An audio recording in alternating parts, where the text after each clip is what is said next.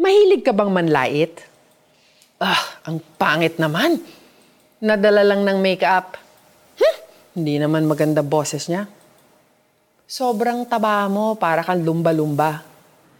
May kilala ka bang tao na mahilig manlait?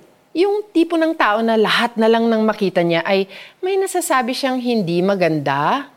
Aminin man natin o hindi, may mga times na nai-enjoy natin ang makinig sa mga pamimintas, lalo na kung ito ay ginagawang katatawanan. Maaaring hindi rin tayo aware, pero baka may mga times na tayo mismo ang namimintas. Paano kaya kung tayo ang laitin? Matutuwa pa rin ba tayo? Malamang hindi. Posibleng tayo ay maasar, magalit o masaktan. Walang tao ang gusto na masabihang pangit siya. Kahit saan natin tignan, hindi maganda pakinggan ang panlalait at wala itong mabuting dulot sa atin. Ito ay nakakasakit at nakakababa ng self-confidence ng ibang tao. Nakakalungkot nga isipin na ang bibig na ginagamit natin sa pagsamba at pagpupuri kay Lord ay parehong bibig na ginagamit natin sa pamimintas ng ating kapwa. Ang ironic, di ba? We always say, God is good. But many times, we fail to appreciate how good and wonderful His creation is. Instead, we look down on each other. Pero hindi tayo binigyan ni Lord ng dila para gamitin natin ito sa pamimintas at paninira ng ating kapwa. We are called to build each other up by speaking words of encouragement, prayers, and words of life. Alam mo ba na sa tuwing namimintas tayo ng ibang tao ay para na rin nating siniraan si God at ang kanyang creation? Bakit?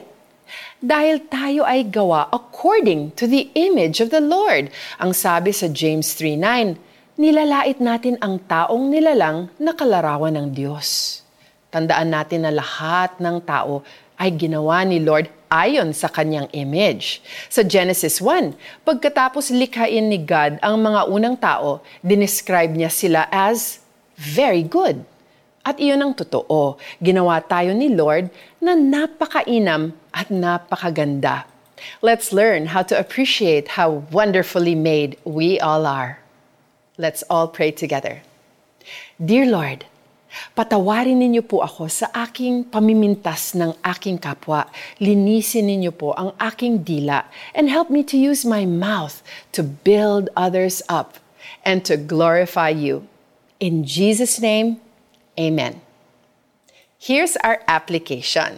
Iwasang makisali sa mga usapang pintasan. Ugaliing magbigay ng compliment at words of appreciation sa mga taong nakapaligid sa iyo. Ang dila, ito ang ginagamit natin sa pagpupuri sa ating Panginoon at Ama. At ito rin ang ginagamit natin sa paglait sa taong nilalang na kalarawan ng Diyos. Santiago three verse nine.